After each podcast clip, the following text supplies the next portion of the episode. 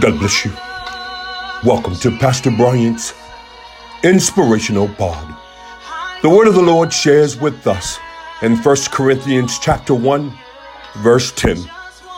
Now I beseech you, brethren, by the name of our Lord Jesus Christ, that ye all speak the same thing, and that there be no divisions among you, but that ye be perfectly joined together in the same mind and in the same judgment. I know that this passage of scripture is typically read right before the meeting starts. On many occasions, this scripture is given because we want us to be on one accord prior to us meeting.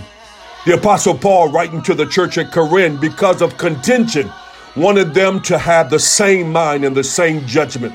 Well, look, I want to encourage you on today that even though we're not in a meeting, I want to encourage you that regardless and in spite of what's going on in your life, can we as a body of believers come together and declare and decree that our God is still large and still in charge? That regardless of what's going on, regardless of this coronavirus and the various things that are taking place in our lives, can we decree and declare that Jesus Christ is still Lord, that He's still large and in charge?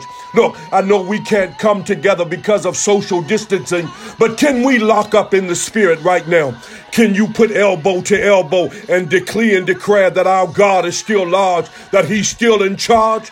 Look, one of the tricks of the enemy is to make us go in different directions. He, he wants to create division and confusion. But look, let's lock up together in this spirit. Can we do that? Can we decree and declare that our God is still in charge?